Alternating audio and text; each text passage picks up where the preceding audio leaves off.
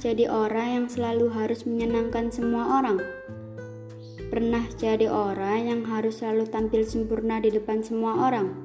Lelah nggak? Jawabannya iya, capek banget. Nggak semua orang harus suka sama kita, dan nggak mungkin kita harus selalu suka sama attitude orang lain. Ini namanya perbedaan pandangan, perbedaan nilai juga. Wajar aja sih kalau punya pandangan yang berbeda.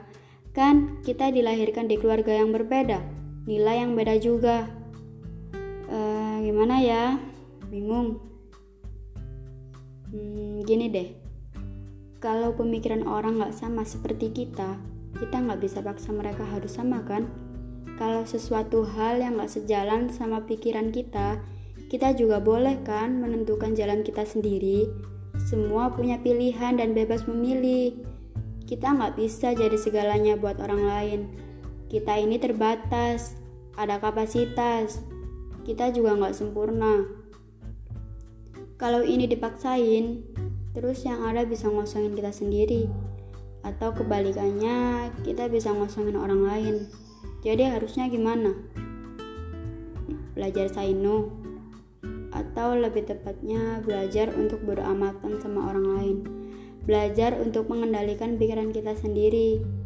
Belajar untuk jangan suka gak enakan terus, karena kita yang kebagian gak enaknya.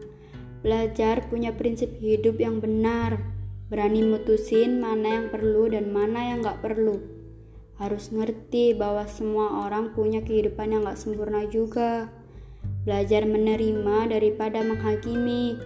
Terkadang gak semua hal bisa kita rubah sesuai keinginan kita. Belajar untuk enjoy your life. Gak bisa sibuk nyenengin orang lain yang bikin jadi beban buat kita. Belajar membedakan mana yang perlu direspon dan mana yang gak perlu untuk direspon.